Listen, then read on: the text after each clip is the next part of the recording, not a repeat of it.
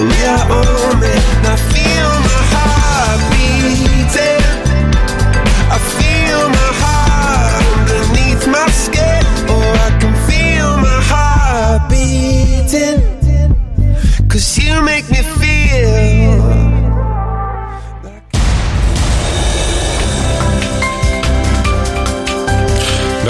Dobry wieczór, Tomasz Raczek, Halo Radio, Halo Filmożercy. Dzisiaj będziemy częściowo mówili o filmie, a właściwie częściowo będziemy w klimacie filmu, ponieważ moim gościem będzie krytyk filmowy Bartosz Żurawiecki.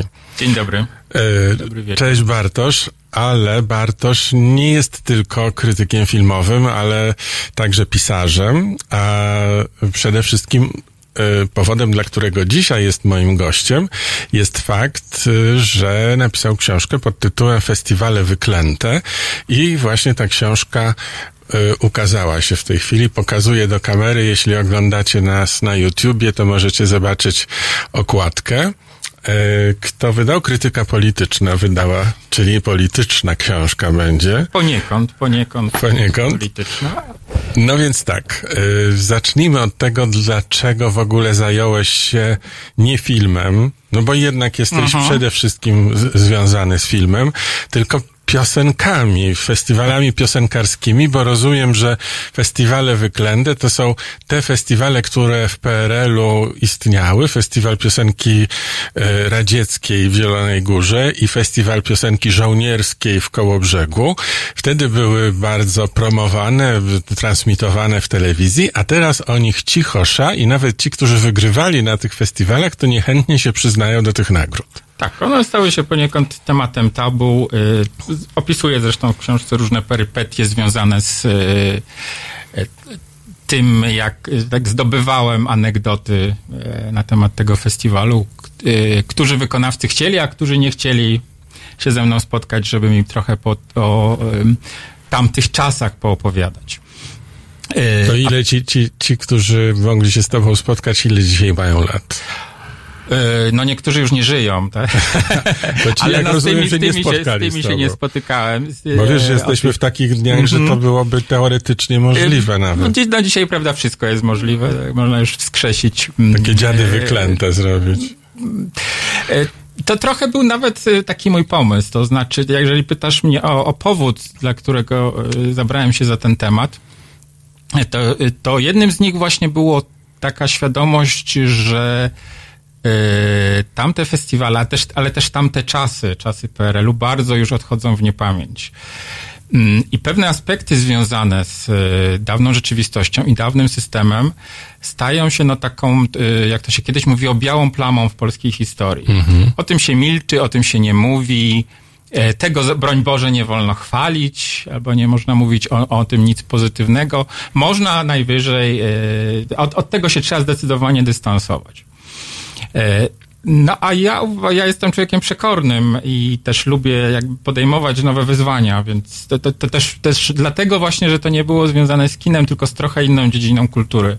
A czy ty w ogóle... To był też powód, dla którego kiedy wydawnictwo mi zaproponowało napisanie takiej książki, to powiedziałem tak.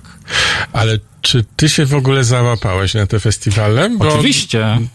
Jesteś człowiekiem jednak dużo młodszym ode mnie.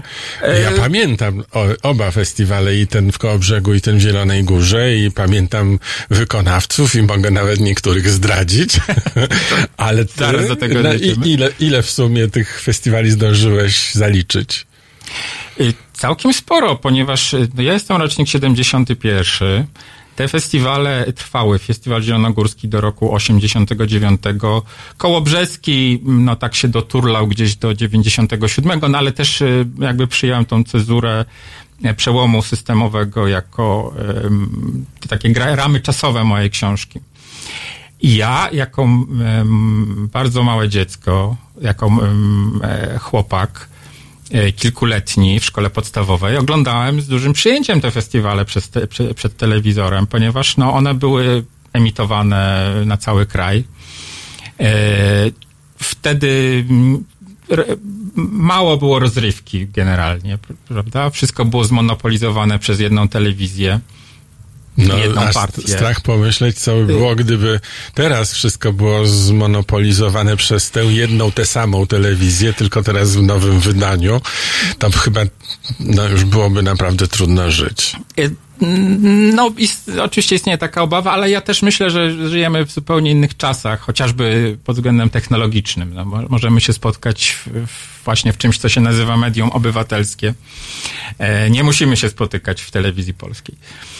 Ale wtedy nie było innego wyjścia. Wtedy wszystko było bardzo czarno-białe i takie, powiedziałbym, monogamiczne, tak? I te festiwale były taką rozrywką, która raz do roku, w lipcu, latem, gromadziła i w amfiteatrach w Kołobrzegu, w Zielonej Góry, ale też przed telewizorami czy radioodbiornikami bardzo wielu ludzi spragnionych rozrywki po prostu. W Zielonej Górze to nawet chyba na wiosnę, bo sezon festiwali zaczynał się od Zielonej Góry. Zaczynał się. To był czerwiec, raz koniec maja, tak. To był taki przełom. Tak.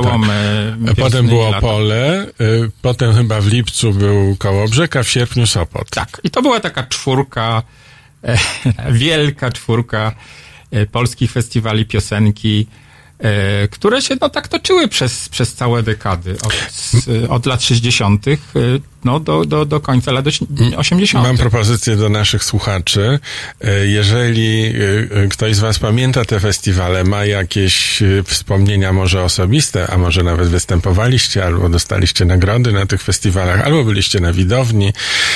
Ja też mam swoje osobiste spotkanie i wspomnienia, więc pewnie zaraz do tego nawiążę, ale wy możecie nam to opowiedzieć. Albo w formie na piśmie, czyli w ramach czatu na YouTubie, albo dzwoniąc do nas pod numer, który już mówię, +48 22 39 059 22. +48 znaczy, że można z całego świata do nas dzwonić, 22 kierunkowy i potem 39 059 22. Byłoby miło posłuchać waszych głosów i waszych opowieści, może jakiejś wścieklizny na temat tych festiwali, a może wręcz przeciwnie, jakiejś nostalgii, bo ja muszę powiedzieć, że im więcej czasu upływa, od tamtego okresu, tym one wydają mi się bardziej niewinne i bardziej, i właśnie wywołujące nostalgię. Przypominam sobie, jak Izabela Trojanowska na przykład debiutowała, jako bardzo młoda dziewczyna na festiwalu w Zielonej Górze. I też te wszystkie osoby, które pamiętają na przykład Izabelę Trojanowską jako taką ostrą, rockową diwę, prawda, w krótkich włosach, mogą się bardzo mocno zdziwić, kiedy zobaczą na przykład nagranie z Zielonej Góry z 71 roku, kiedy ona jest taką młodą, smukłą dziewczyną z długimi nogami. To jej zostało do dzisiaj. I śpiewa takim wysokim sopranem, który potem zdecydowanie jej się obniżył. Także to są prawdziwe perełki. A Bartek, czy ty wiesz, gdzie ona wcześniej dostała nagrodę? Na festiwalu Sacrosongu. Tak, tuż przed Zieloną Górą, czyli festiwalem piosenki radzieckiej. Izabela Trojanowska, która chyba się jeszcze wtedy nazywała Izabela Szysz, dostała nagrodę na festiwalu pieśni chrześcijańskiej Sacrosong za pieśń pod tytułem Jeszcze uboga, a już łaską tknięta. I tę nagrodę wręczał jej osobiście, uważaj, biskup Karol Wojtyła. No właśnie, a potem osobiście wręczał jej na festiwalu w Zielonej Górze Arno Babadzianian, który był wtedy bardzo popularny. Ale to świetny kompozytor. Świetny kompozytor, Ormianin, wtedy się mówiło kompozytor radziecki. Także rzeczywiście Izabela Trojanowska może powiedzieć, że nie byle jakie osoby tak wręczały jej początków kariery trofea. Początek miała z przytupem, a potem nieoczekiwanie jako taka ostra dziewczyna, która mówi tyle samo prawd, ile kłamstw, albo wszystko, czego dziś chce. Tak, albo śpiewa pieśń o cegle, która jest parodią. To już później. Parodią takich pieśni z czasów stalinowskich. Ale wiesz, że też na tej na tym festiwalu w Zielonej Górze debiutował Michał Bajor. Tak, tam debiutował. To mój kolega z roku, więc ja pamiętam. On jako zupełny chłopiec, nie wiem czy nie uczeń szkoły średniej. Bardzo był młody. Zaśpiewał Simionowna. Taki był. Jest nawet teledysk na YouTubie, pierwszy polski, jeden z pierwszych polskich teledysków, kiedy on chodzi bardzo młody chłopiec po Zielonej Górze, tam jakieś dziewczyny machają za nim rękami. Także tam debiutowało bardzo dużo osób, które potem albo do dzisiaj są osobami znanymi w branży. Urszula na przykład.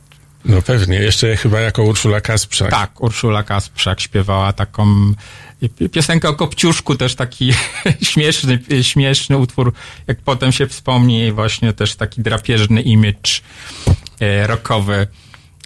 Mieczysław Szcześniak. Tak, Mieczysław Szcześniak. W 85. Ale w Zielonej Górze? W Zielonej Górze. Bo tu z kolei nam Basieńka podpowiada, że z kolei w Kołobrzegu była taka piosenka, gdy piosenka szła do wojska, to śpiewała cała Polska. Maryla Rodowicz, tak? To właśnie, ona wspomina, że to Adam Zwierz. Nie. Maryla Rodowicz. Zresztą jest ciekawa historia związana z oskarżeniem o plagiat, który, gdy ta piosenka właśnie Marii Rodowicz pojawiła się na festiwalu w Kołobrzegu, to był rok 72, o ile dobrze pamiętam, zdobyła ogromną popularność, ale nie dostała żadnej nagrody. I wszyscy dociekali. Z tego powodu. Tak, dlatego, że oskarżono Katarzynę Gertner, że to zrobiła plagiat. Zresztą piosenki Arno Babadzianiana Serce na śniegu. I co, tak było? Ja przysłuchiwałem się obu tym piosenkom. No, jak to w muzyce, tak? To znaczy wszystko się kłębi, prawda? Powtarzają się pewne frazy, ale jak na moje ucho jednak trochę to było naciągane. Choć rzeczywiście można tam dosłuchać się pewnych podobieństw w linii melodycznej. A przebój był niesamowity. I jest, myślę, pamiętany najbardziej chyba z tych wszystkich przebojów kołobrzeskich. Basieńka prostuje, że wcale nie myślała, że piosenkę, gdy piosenka szła do wojska, śpiewała Maryla, tylko po prostu przypomniało jej się oprócz piosenki jeszcze nazwisko Adama Zwierza, który się kojarzy bardzo z Kołobrzegiem. Ale chyba do Kołobrzegu to za chwilę dojdziemy, bo to jest trochę inna pieśń. A teraz powinniśmy posłuchać muzyki i ta muzyka to będzie, już wam mówię, bo zupełnie to nie będzie pasowało ani do piosenki radzieckiej, ani do piosenki żołnierskiej, ale nasza playlista wybrała dla nas do posłuchania Winter is Coming Darii Zawiałow.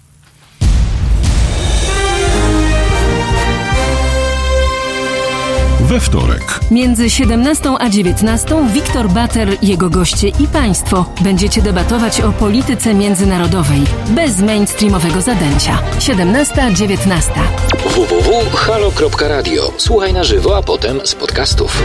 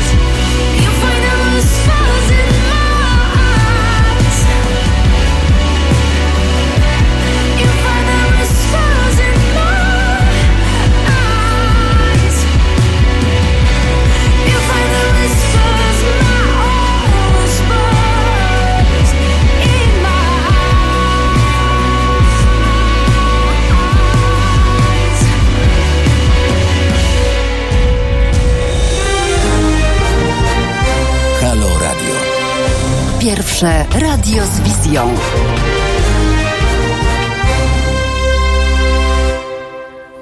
Tomasz Raczek i Bartosz Żurawiecki. Rozmawiamy dzisiaj o książce Bartosza, Festiwale wyklęte.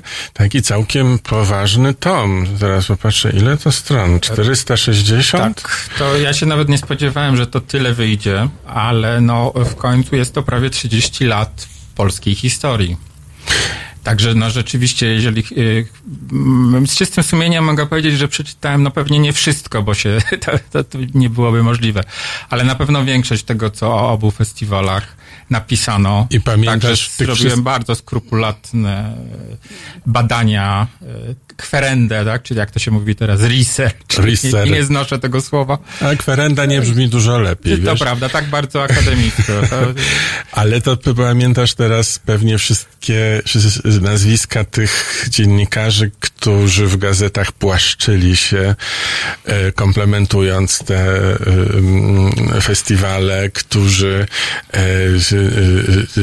wylizywali, co się dało, żeby zarobić sobie punkty, a opisując na przykład, nie wiem, ukochaną artystkę z Kołobrzegu, panią Książkiewicz, o której było wiadomo, że jest małżonką dyrektora. Tak, jest takiej szarej eminencji festiwalu. I jak się jej ładnie o niej napisze, to można być potem mile przyjmowanym na festiwalu, dostać lepszy pokój i w ogóle.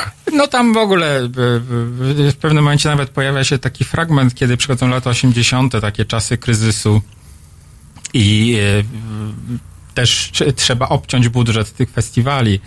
No i pojawia się takie westchnienie dziennikarzy, którzy kiedyś mieli zapewnione posiłki w ramach jakiejś drobnej opłaty akredytacyjnej, prawda, byli wożeni na różne wycieczki, różne atrakcje. Kołobrzeg jest przecież nad morzem, leży, jest kurortem, więc też takie różne letnie, wakacyjne rozrywki też im zapewniano. Ale oczywiście ten taki ton propagandowy jest w tych relacjach, zwłaszcza w prasie ówczesnej wojskowej, która była bardzo rozpowszechniona. I Żołnierz Wolności, Żołnierz Polski. Takie nawet dotarłem do takiego pisma, które się nazywało Za wolność i lud. To było pismo zbowidowskie. Kolorowe. Nie? Ono częściowo było kolorowe. Takie magazynowe. Tak. Były też pisma sławiące Związek Radziecki, Przyjaźń, Kraj Rad, wydawane na takim lepszym papierze niż... No to nie na lepszym papierze, tylko na kredzie. Na kredzie, do pewnego momentu, bo potem jak przyszły lata 80., to wtedy wszystko już padło ofiarą kryzysu. Ale właśnie tak jak mówię, no tam oczywiście ten... Jeszcze był takie pismo Przyjaźń. Przyjaźń to jest bardzo w ogóle ciekawe źródło wiedzy o tamtych czasach. Bo to było takie pismo, które po pierwsze bardzo dużo pisało o kulturze, było mniej propagandowe w takim sensie czysto politycznym niż Kraj Rad i pisało nie tylko o kulturze radzieckiej, ale w ogóle o kulturze całego bloku. I tam na przykład, jeżeli chce się czegoś dowiedzieć o ówczesnych gwiazdach, nie wiem, węgierskich, albo... Żusza Kąt. Tak, albo czechosłowackich, Helena Wądraczkowa, czy zmarły niedawno Karel Gott, albo o ówczesnym teatrze właśnie krajów tak zwanego bloku wschodniego, to Przyjaźń jest niezastąpionym źródłem informacji na te tematy.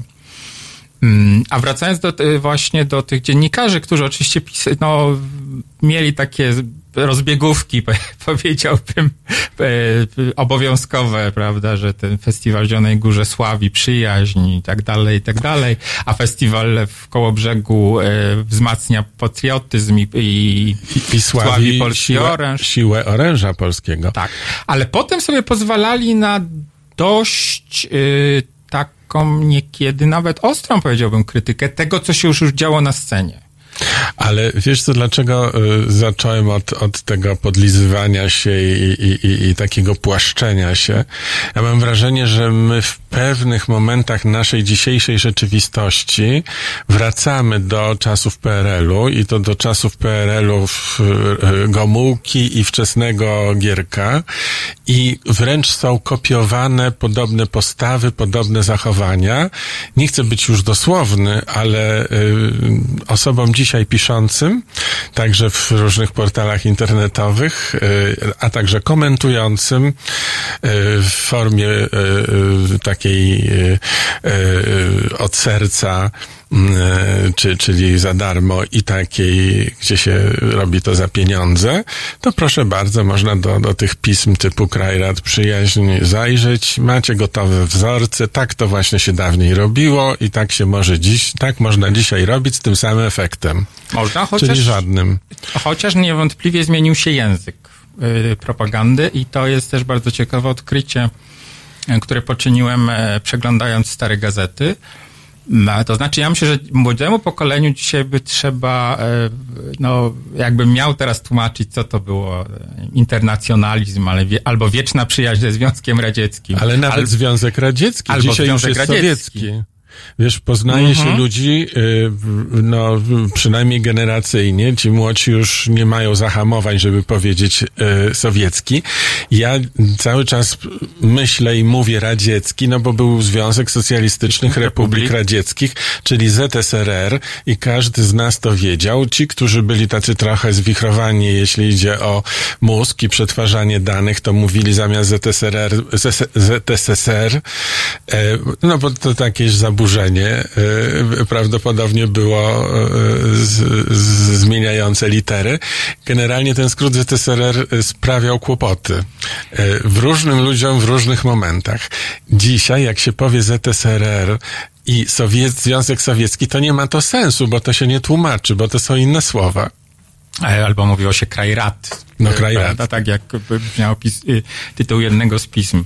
No i teraz właśnie tłumacz, co to to był ten Kraj Rad. I właśnie na widzisz, jeżeli jest ZSRR, to można to wytłumaczyć, bo był Związek Republik Radzieckich od Rad właśnie. Więc to się wszystko dawało wytłumaczyć. No w każdym razie duże, ja je łapałem pisząc tą książkę, czy na przykład robić przypisy, wyjaśniając różne kwestie, które nam ludziom z naszego pokolenia wydają się oczywiste, bo po prostu no, żyliśmy w tamtych czasach, w tamtych realiach, nasiąkaliśmy też tamtym językiem, a dzisiaj nie wiem, co to była czwórka, no już odchodząc od takiego języka czysto politycznego, co to była na przykład czwórka. Pamiętasz, co to była czwórka? Nie pamiętam. Czwórka to był jakby taki podwójny singiel.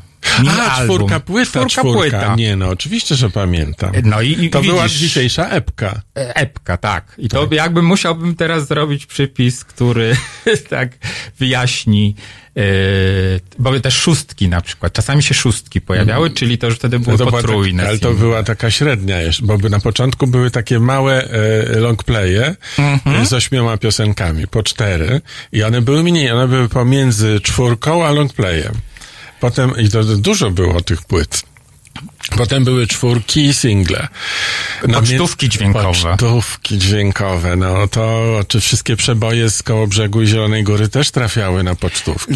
Tak. Które zresztą były tłoczone. W ogóle przecież prawa autorskie nie obowiązywało, więc to wszystko było tłoczone jakimiś dziwnymi kanałami. Ja jeszcze pamiętam. One w dużej mierze były brane ze Związku Radzieckiego, który właśnie nie podpisał żadnych umów w tamtych czasach z resztą świata i wydawała Melodia na przykład doskonałe płyty, doskonałe też jakościowo, z piosenkami, nie wiem, Edith Piaf, Engelberta Humperdinka, Mam Eltona Johna, Dean Martin, tak wszyscy, The Beatles, tak. Dzisiaj to nie do pomyślenia. Nie ma... Wszystko było tłoczone w Moskwie. Za darmo.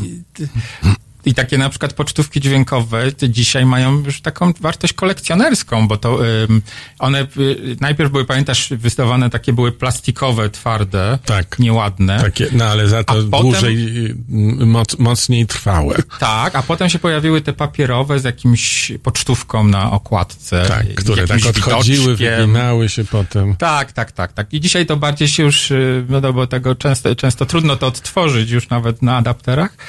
Ale właśnie jako taka pamiątka z tamtych czasów wizualna, to myślę, że to czasami na tych aukcjach internetowych osiągają naprawdę bardzo wysokie ceny. No i byli przede wszystkim ludzie, byli bardzo ciekawi ludzie. Zaczęliśmy od Zielonej Góry, ale już zahaczyłeś o Kołobrzeg, czyli o Festiwal Piosenki Żołnierskiej, na którym zresztą prezentowały się wszystkie zespoły artystyczne Wojska Polskiego, bo zdaje się, że każda jakieś są części armii w Polsce, nie wiem jak one się nazywają. Tak, jakby każda tam dywizja tak, miała swój zespół artystyczny. Miała swoje estrady wręcz. Dokładnie. Estrady, przy których działały te zespoły wojskowe. I to była orkiestra, to był chór i to byli soliści. I oni wszyscy obowiązkowo się stawiali oczywiście na rozkaz w Kołobrzegu, a oprócz tego dochodziły gwiazdy. No i były, tak jak już troszeczkę zacząłem o tym mówić, gwiazdy kołobrzegowe, typu Barbara Książkiewicz i jeszcze myślę, że do niej wrócimy, ale były też takie jak Irena Woźniacka, Regina Pisarek, Adam Zwierz, czyli artyści, którzy funkcjonowali normalnie na rynku, ale jednak najbardziej się spełniali właśnie na festiwalu w Kołobrzegu, który łączył się jeszcze z tym, że laureaci Kołobrzegu mieli zapewnioną pracę przez cały rok. Tak. To w ogóle ja rozwiązałem pewną zagadkę z mojego dzieciństwa, ponieważ kiedy ja jako chłopak oglądałem te festiwale, ja sobie zadawałem pytania, gdzie te gwiazdy, co one robią przez cały rok? Dlaczego one się pojawiają tylko na tym festiwalu w Kołobrzegu w lipcu, raz do roku? Czy one odpoczywają? Nie funkcjonują za bardzo, nie ma ich w mediach, tak? Nie śpiewają cywilnych piosenek. Raz do roku w tym Kołobrzegu rzeczywiście mają ten splendor. No i właśnie pisząc tę książkę odkryłem, że po festiwalu w Kołobrzegu zaczynały się tury. Zresztą mniejsze, duże, w mniejszym składzie, które rzeczywiście zapewniały im utrzymanie przez cały rok, bo wojsko dobrze płaciło. Tak, wojsko bardzo dobrze płaciło, dużo lepiej niż cywilna estrada. A oni mieli zapewnioną dużą liczbę koncertów w jednostkach wojskowych przez cały rok. Czyli to był taki, powiedziałbym, obieg równoległy, świat równoległy. Myśmy o nim nie wiedzieli. Nie wiedzieliśmy, tylko właśnie raz do roku, ponieważ był festiwal, był imprezą ogólnopolską. No to było święto Piosenki Żołnierskiej i wtedy trzeba było się popisać i wszystko, co najlepsze pokazać. No i też te gwiazdy, które pokazywały się w Kołobrzegu, schodziły po schodach. No, widać było, że witane były przez wojskową widownię bardzo serdecznie, jako dobrzy znajomi. Tak, tam są słychać, bo na YouTubie można przecież obejrzeć sobie fragmenty tych festiwali, słychać okrzyki z widowni, Baśka, Baśka, prawda? A propos Barbary Książkiewicz. Także rzeczywiście ta publiczność, wbrew temu, co się mówi dzisiaj, prawda, że wszyscy tam, nie wiem, pod karabinem byli zmuszani. Nikt nie był zmuszany pod karabinem. Ani wykonawcy, nikomu pistoletu do głowy nie przystawiano, a już zwłaszcza publiczność. Najwyżej portfele przystawiano do głowy.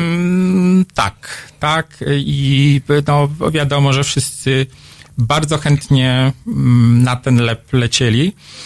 I tam właśnie, tak jak wspominasz, wytworzyła się pewna elita, taka piosenkarska w tym festiwalu Piosenki Żołnierskiej w Kołobrzegu, która po prostu z tego żyła.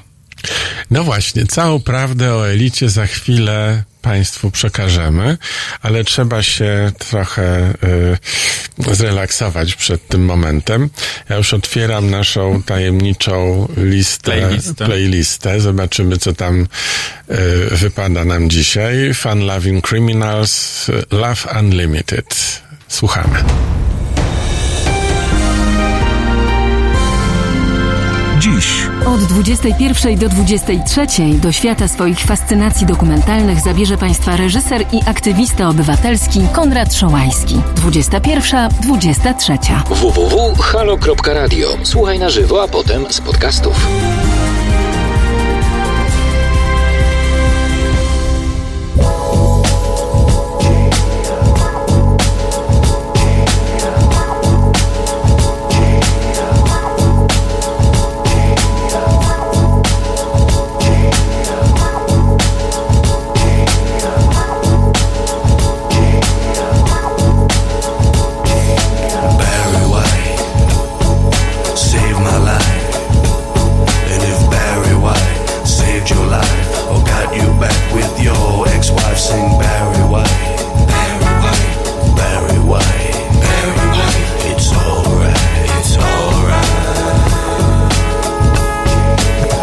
torture, banner check. My mind's eye right back when I was seed and learning about life.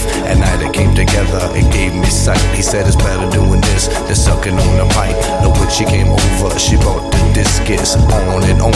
She promised to kick this EWF, stole my breath. When he finished, there was nothing left. Barry White saved my life. And if Barry White saved your life, or got you back with your ex-wife, sing Barry White, Barry White, Barry White, Barry White. It's alright, it's alright. Over and over, till it's ready. Sing about it low and fat like J.P. Getty. We make it happen, ass slapping. Sitting on the point to where you never catch us napping. CEO if you know, he got the money grips. No parking for Saturday night and the pips know the hymns. They sing it along like knowing the verbs is gonna keep you from the twilight.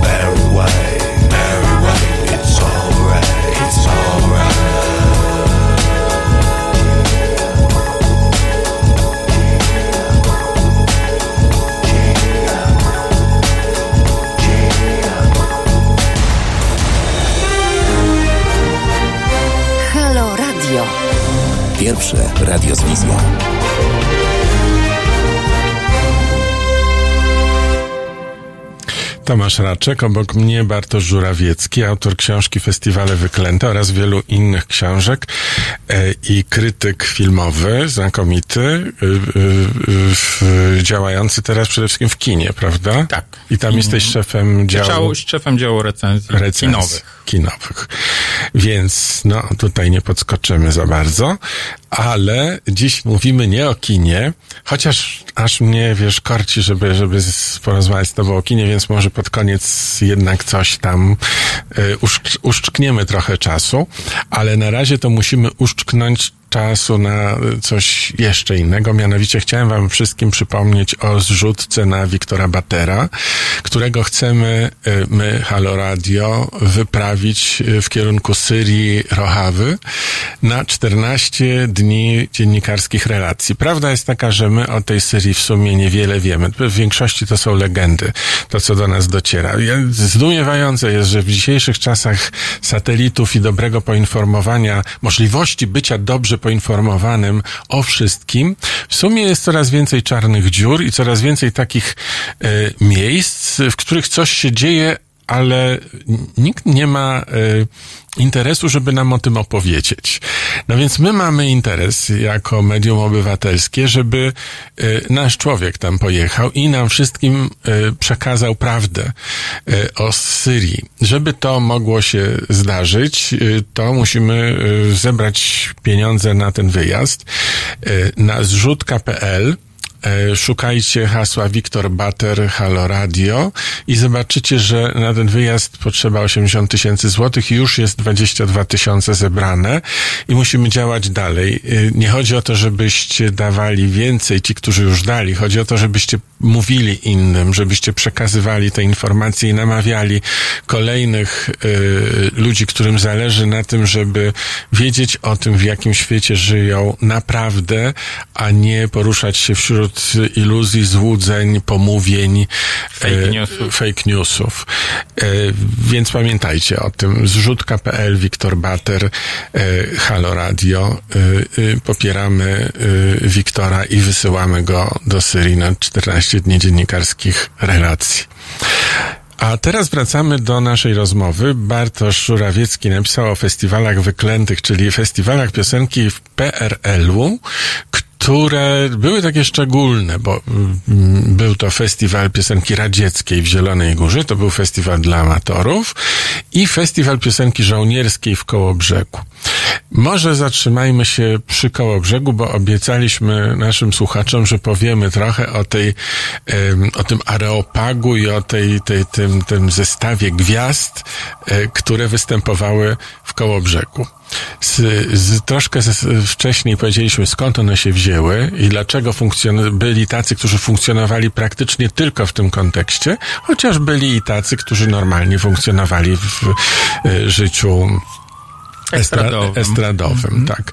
Więc kto tam był, zacznijmy od królowej. Kto był królową? Barbara Książkiewicz, niewątpliwie. Ona się pojawiła w roku 74.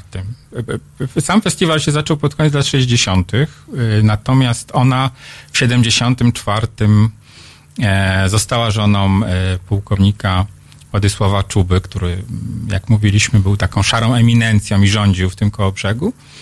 I z tego też powodu rzeczywiście ona co roku pojawiała się. Do 89 roku była tam obecna i budziła też najwięcej takich zakulisowych, prawda, sympatii, zawiści, prawda. Z Barbarą trzeba było dobrze żyć, ale Barbarę się też obgadywało za plecami. Te wszystkie takie smaczki też są w mojej książce. Także jak ktoś chce i z tego takiego właśnie od kulis trochę obejrzeć te festiwale, to ta książka też daje możliwość. Trzeba trochę powiedzieć o Barbarze, oddać prawdę, że ona miała bardzo ładny głos i śpiewała bardzo porządnie te piosenki. Tam nie było powodu do krytyki. To generalnie jest coś, co można powiedzieć o polskiej rozrywce tamtych czasów. Znaczy, to jednak warsztatowo było dużo lepsze niż to, co mamy dzisiaj, bo to jednak tym zajmowali się fachowcy.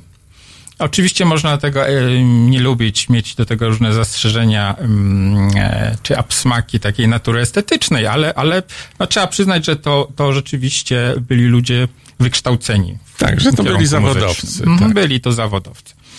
I też nawet jeżeli występowali amatorzy, to jednak tymi amatorami się opiekowali zawodowcy. O Barbarze Książkiewicz muszę powiedzieć coś z własnych wspomnień, bo raz w życiu byłem na Festiwalu Piosenki Żołnierskiej.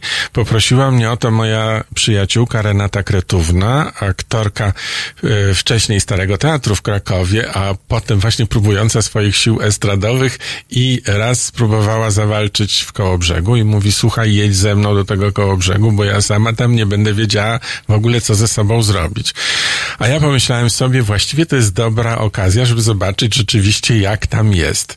No i dzięki Renacie, która została laureatką tego festiwalu, choć dostała nie taką nagrodę, na którą liczyła, i była tym wkurzona i w ogóle nie chciała odebrać tej nagrody, którą jej przyznano, bo uważała, że to jest poniżej honoru aktorki Starego Teatru w Krakowie, żeby jej dawać jakąś nagrodę. To była nagroda prezydenta miasta Kołobrzeg. Tak. I nie chciała, robiła jakieś straszne afronty, no ale jednak ostatecznie przyjęła tę nagrodę i pamiętam, że po koncercie finałowym została zaproszona, i ja razem z nią, do apartamentu Barbary Książkiewicz i pana... W hotelu Scanpol słynnym. W hotelu Scanpol, tak. To był najlepszy hotel wtedy w Kołobrzegu. No i ona miała, nie wiem, czy jedyny apartament, ale w każdym razie miała apartament i my zostaliśmy zaproszeni, i teraz naprawdę ja nie powinienem narzekać, ponieważ pani Barbara nas podjęła naprawdę po królewsku, zaprosiła nas na wódkę z kiełbasą. I pamiętam, że w łazience, pan generał tam obsługiwał w łazience, były butelki z wódką chyba polonez i były takie pęta kiełbasy. I się urwało kawał tej kiełbasy i dostawało się szklankę wódki po wojskowemu. Tak, a wódka i kiełbasa, przypomnijmy, były wtedy na kartki, czyli były towarami deficytowymi, jak zresztą większość. Więc naprawdę nie powinienem się tu skarżyć, bo zostaliśmy po królewsku podjęci. No, o bankietach trochę też piszę, bo to oczywiście bankiety były, na każdym festiwalu bankiety są najważniejszą, jeśli nie najważniejszą częścią imprezy. Także o specyfice tamtejszych bankietów też jest trochę w mojej książce. No a poza Barbarą Książkiewicz była Regina Pisarek. Ach, to był głos jak dzwon. Tak, ona była predestynowana do tego, żeby wykonywać właśnie takie bardzo pełne patosu, patriotyczne pieśni. Miała mocny głos, dźwięczny bardzo. Była też taką mocną babą, jak wszyscy ją wspominają. No, była po prostu tęga i miała, jak mój ojciec mówił, duże przedsięwzięcie. I wywodziła się z Pragi, czyli była taką kobietą charakterną, rzeczywiście. I co zresztą, jak wspominają niektórzy, mogło jej przeszkodzić, stanowić pewien problem. Bo ona była bardzo bezpośrednia. Była bardzo bezpośrednia, dużo kleła. Bartek, i teraz możemy sobie powiedzieć chyba tak, żeby nie omijać tego tematu, to towarzystwo wojskowe to było towarzystwo bardzo wódkowe, wódczane. Tak. I tam kwestia alkoholu była bardzo poważna i czasami bardzo łamiąca życie tym artystom. Wszyscy pili na umór. Zresztą, no... nie wiem, czy ktoś się podjął w ogóle opisania polskiego życia kulturalnego, zwłaszcza w czasach PRL-u z punktu widzenia alkoholu, bo to był element, bez którego nie odbywało się nic. Pokazy, przyjęcia, festiwale, kręcenie filmów też się nie odbywało bez alkoholu. Telewizja też, Telewizja. Nie wiesz? Jak ja pierwszy raz wszedłem do telewizji w 76 roku, to pamiętam, że to były czasy Szczepańskiego jeszcze, to były hostessy, bardzo piękne, nie tam jacyś strażnicy jak teraz, tylko były piękne dziewczyny długonogie, które zapraszały do środka. W bufetach podawano alkohole różne, nie wódkę, tylko koniaki, wiesz, różne zagraniczne.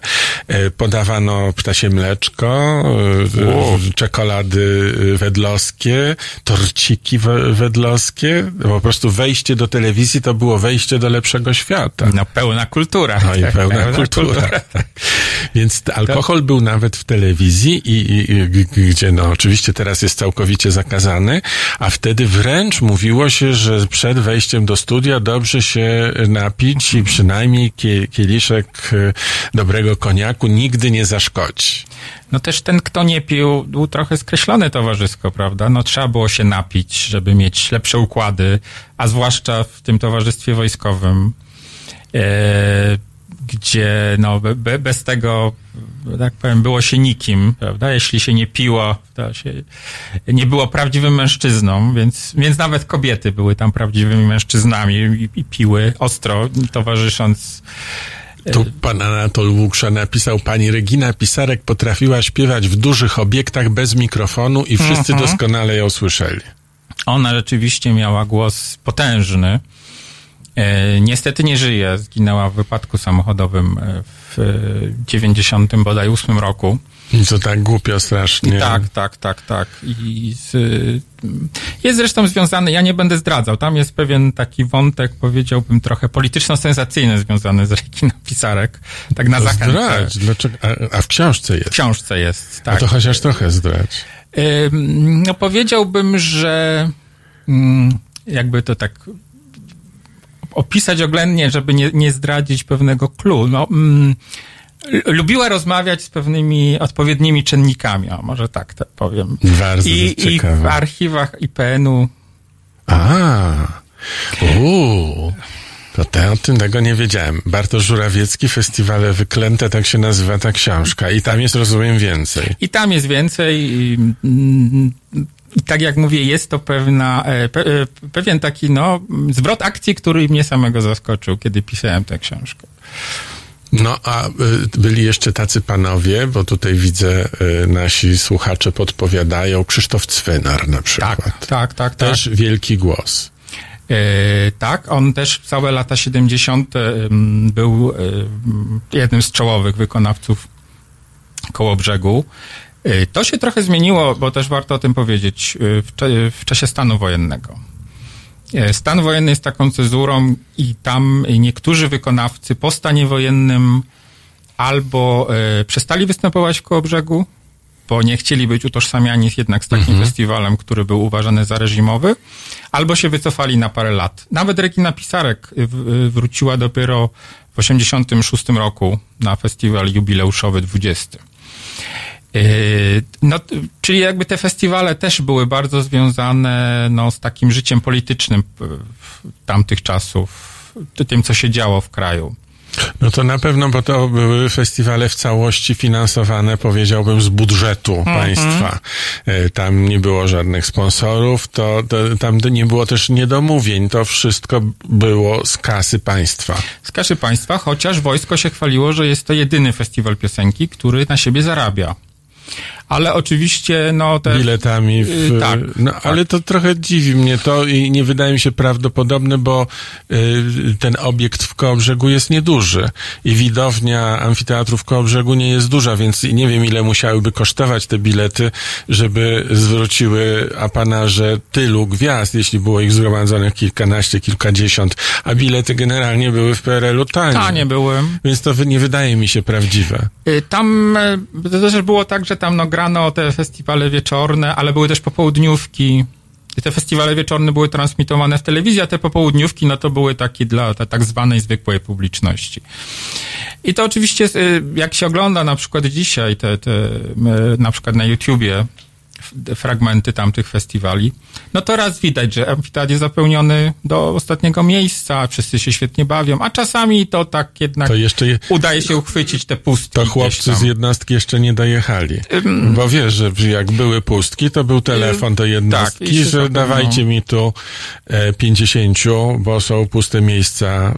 I czasem jest tak, że oni się spóźniali, więc z pierwszą część koncertu ich nie było. Nie było, choć trzeba powiedzieć, że tam nie było generalnie problemu z publicznością. Piosenki były łatwe. Piosenki były łatwe, byli wczasowicze, którzy chcieli coś robić wieczorami, więc się pokołysali. Ale wiesz, czasem tam były też bardzo piosenki fajne i dobrze zaśpiewane przez ludzi niezwiązanych z tym biznesem wojskowym.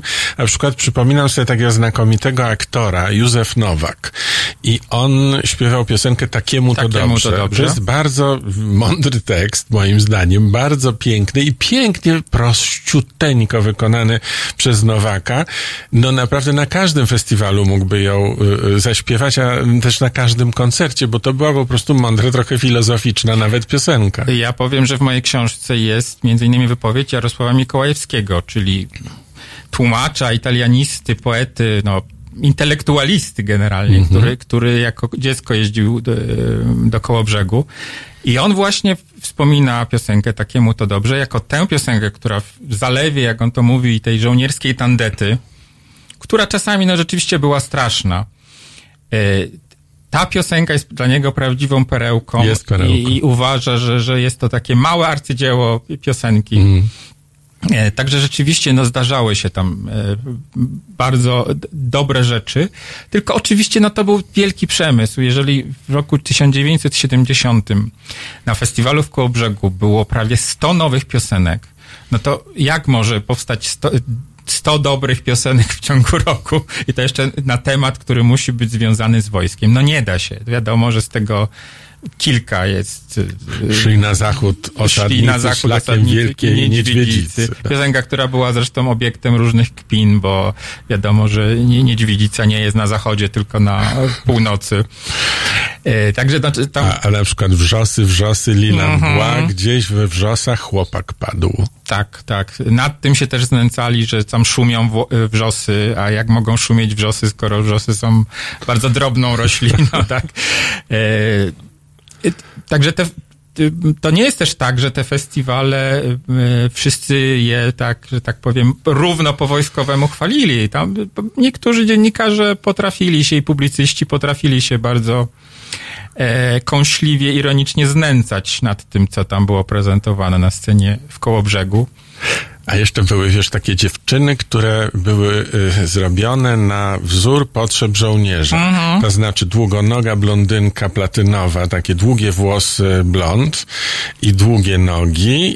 I na przykład Irena Woźniacka moim zdaniem była takim idealnym strzałem zapotrzebowania. Tak, Irena Woźniacka, którą nazywano podobno polską Catherine Deneuve.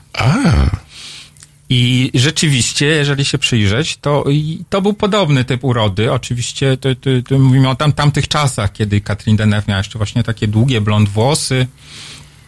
Była taką smukłą blondynką. I tak. Coś jest w tym. Irena Woźniacka prezentowała taką zwiewność pewną w tym takim wojskowym anturażu. Tak? Regina Pisarek była taką tą kolumną, tak? Tą matroną.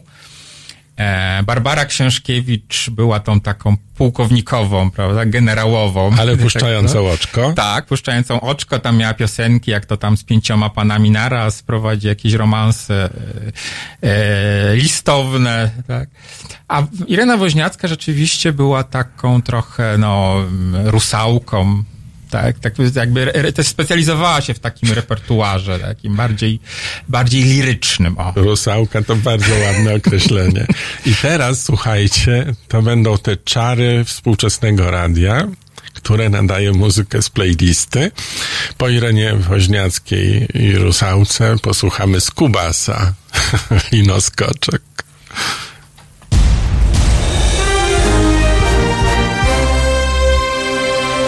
Halo Radio emituje swoje programy na żywo codziennie od 7 do 10 i od 15 do 23. W weekendy od 11 do 23. Nocą Halo Radio gra powtórki najciekawszych programów dla naszych rodaków zza oceanu. www.halo.radio. Słuchaj na żywo, a potem z podcastów.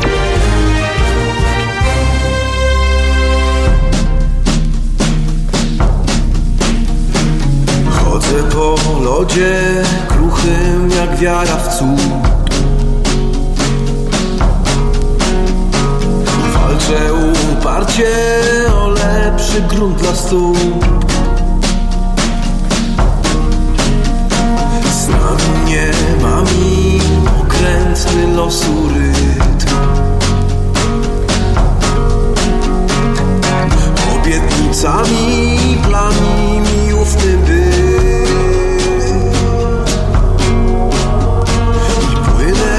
Płynę jak falą niesiony liść. Unoszę się jak pod brzozą przydrożny pył.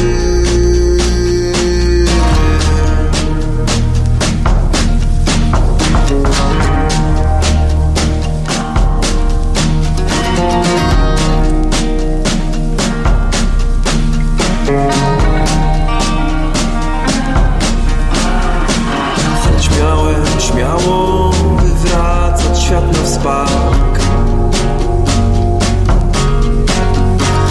To mną miota jak wino skoczkiem wiatr.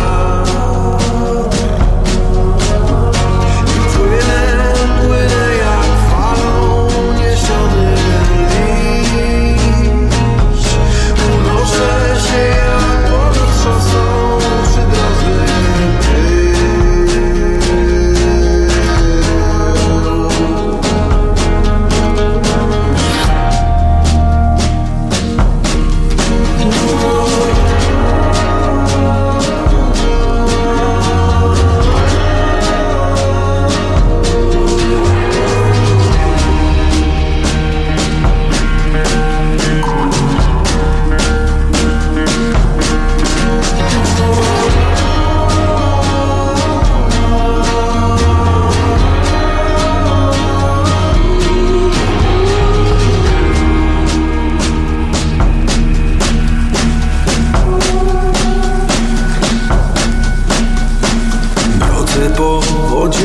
Stoję w niej aż po pas.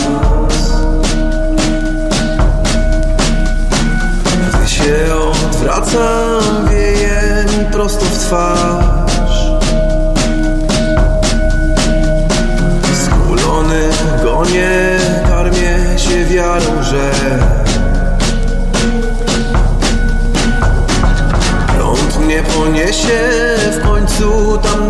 chcę.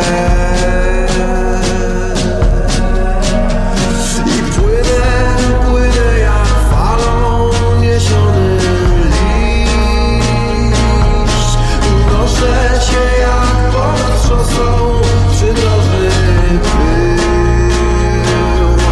I płynę, płynę jak falą niesiony liść.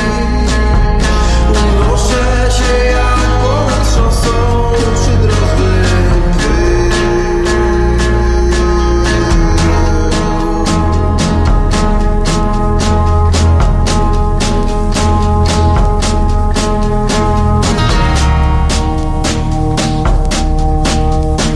Once again, it shakes, it stirs you.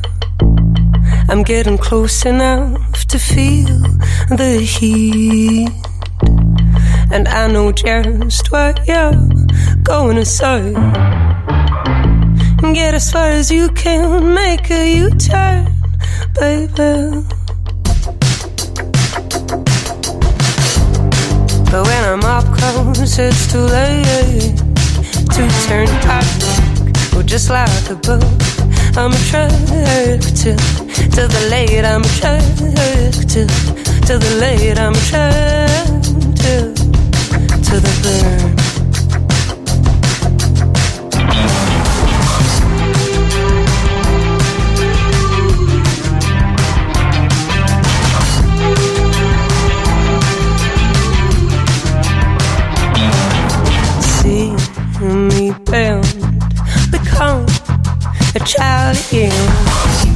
Back on my tiptoes, oh, watch me shudder by my own will.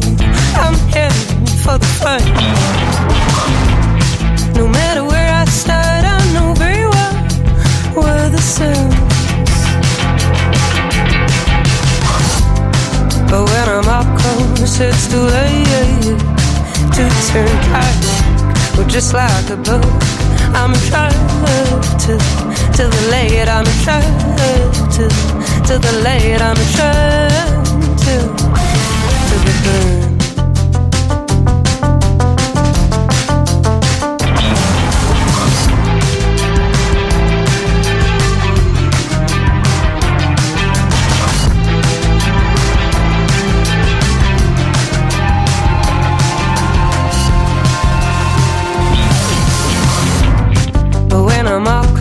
It's too late to turn back, or just like a book. I'm attracted to the late, I'm attracted. Halo Radio. Tomasz Raczek, witam ponownie. Halo, halo, halo radio. Halo, słuchacze, jesteście tam, bo możecie do nas pisać. Widzę, że jak piosenki się zaczynają, to więcej piszecie. Była jeszcze taka jedna piosenka, nie pamiętam, kto śpiewał, refren zaczynał się, gdy Polska da nam rozkaz, i wydaje mi się, że ten tekst nawet dziś by się przyjął w niektórych kręgach. To jest zresztą piosenka, z którą jest związany pewien skandal. To Bartosz Żurawiecki, który jest moim gościem i autorem książki Festiwale wyklęte. Tak, gdy Polska da nam rozkaz, to był rok 81. Śpiewał to Adam Zwierz, tekst piosenki napisał Lech Konopiński, któremu zmieniono już władzę, bez jego zgody zmieniono tekst. Tam się pojawia taka fraza, staniemy wrogiem twarzą w twarz, niedokładnie może to cytuję, ale tak jest, zmieniono mu to, żeby socjalizmu bronić wraz. Aha.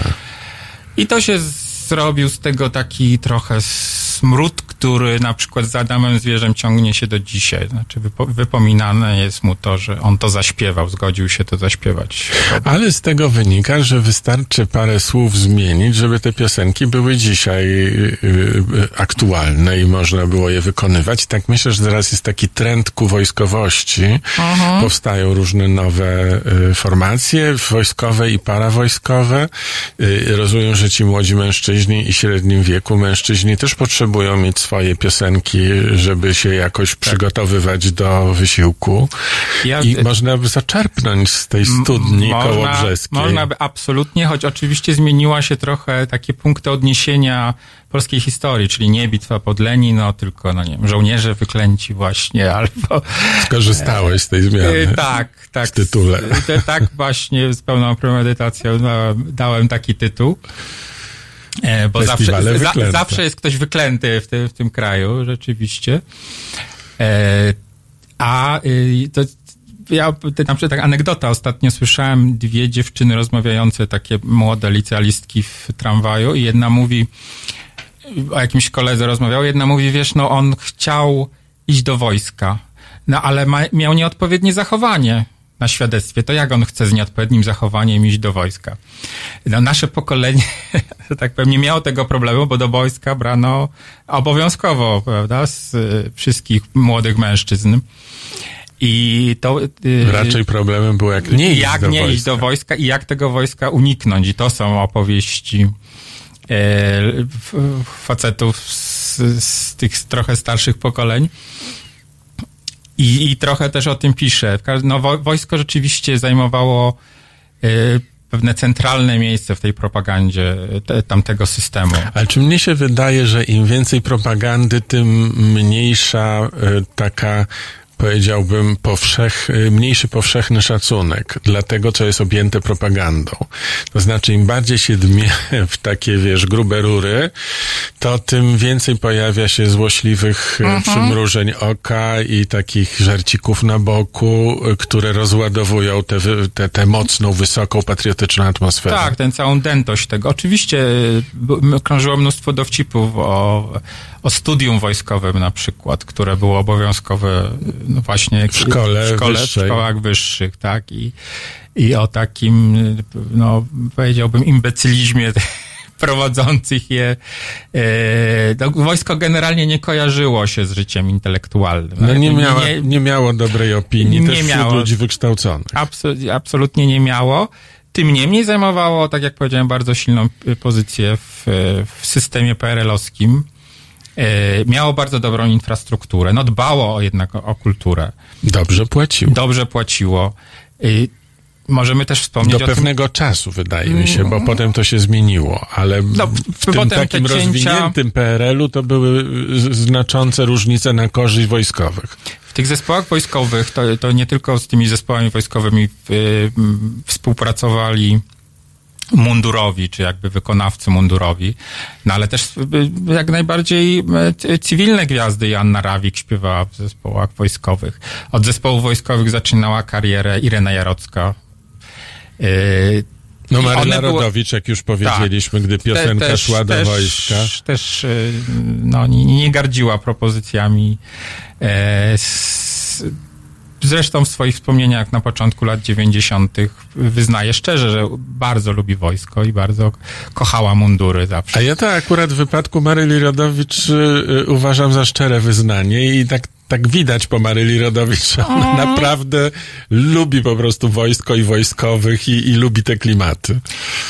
I lubi władzę chyba też, tak? Niezależnie od tego, jaka akurat ona jest.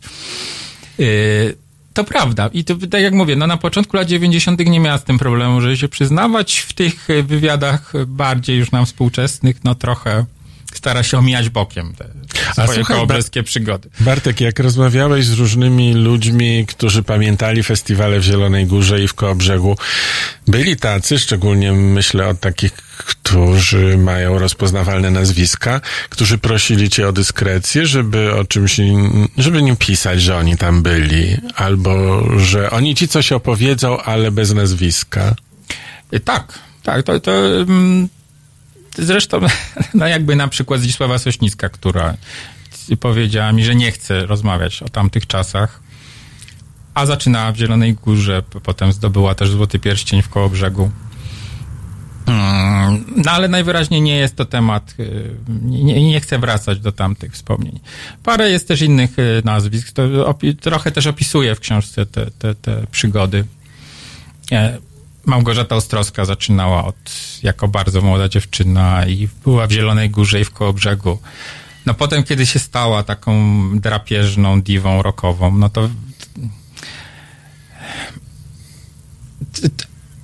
trochę w tej biografii artystycznej, no to śpiewanie w Zielonej Górze rzeczywiście jej jakby nie wiadomo, co z tym teraz zrobić. Źle wygląda, tak? Nie wiadomo, co z tym zrobić, jak tutaj, prawda, wokalistka, którą znamy właśnie ze Szklanej Pogody, tego buntowniczego ducha lat 80., jak tu teraz ma opowiadać o tych swoich trochę zgrzebnych początkach.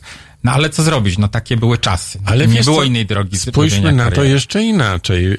Mówię teraz o piosenkach z Zielonej Góry, bo tam znane osoby występowały jako gwiazdy, no i niektórzy utalentowani debiutanci zdobywali pierwsze szlify zawodowe, choć byli debiutantami.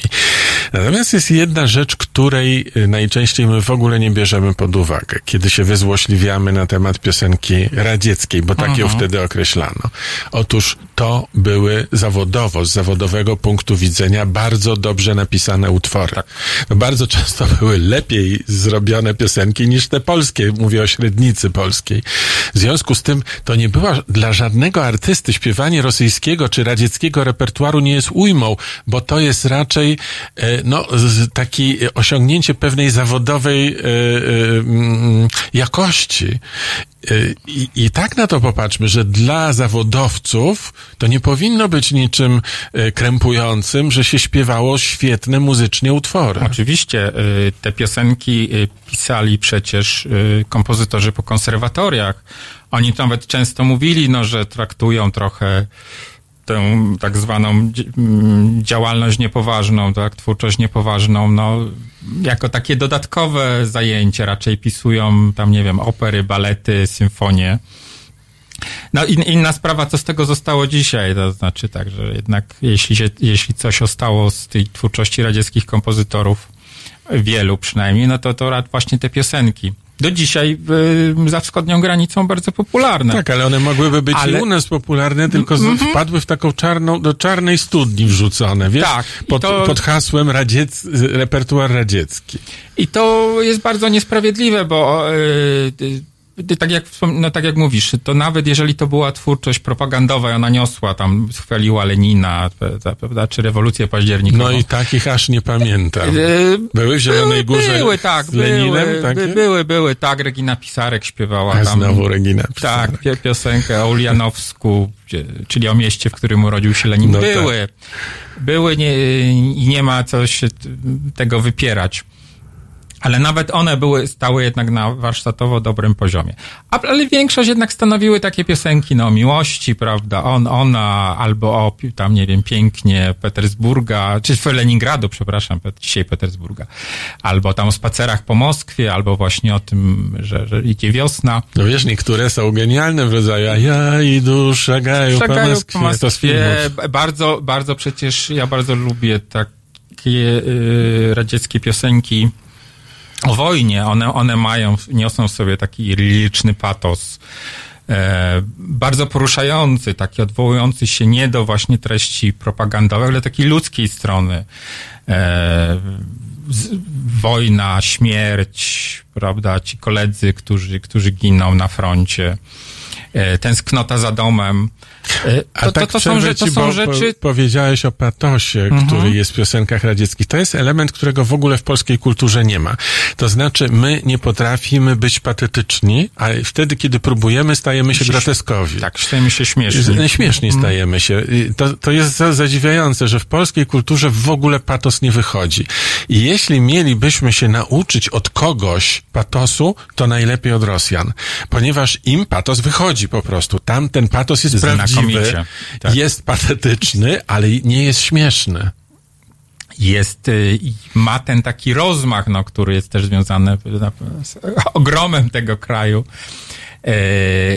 A my się bardzo silimy na ten patos i w tym Kołobrzegu też było mnóstwo patosu, ale rzeczywiście on czasami z dzisiejszej perspektywy wypada jak taki kamp. Albo taki mini patosio.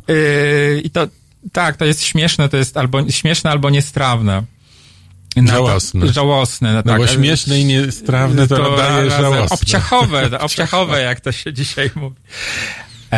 A ten patos rosyjski, radziecki, no to rzeczywiście on ma w sobie coś nieautentycznego. To jest też kwestia, sprawa na osobne analizy kulturowe. Ale to tak jak z radzieckim kinem tam wojennym.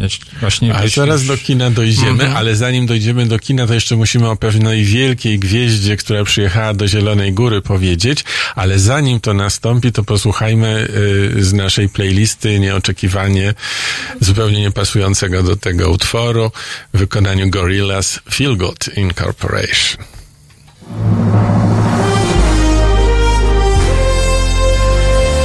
Proste. Żeby robić medium prawdziwie obywatelskie, potrzebujemy Państwa stałego wsparcia finansowego.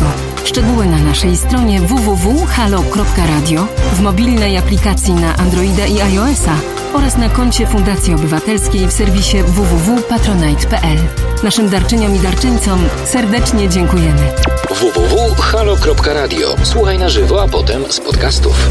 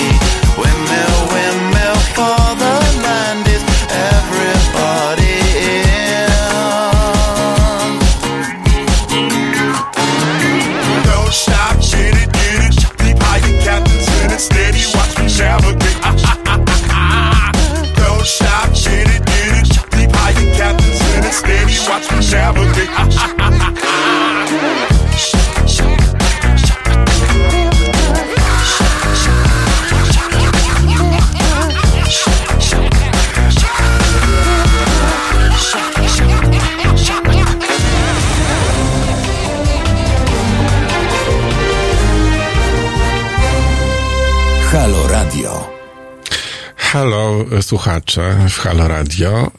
Halo Bartek. Moim gościem jest Bartosz Żurawiecki.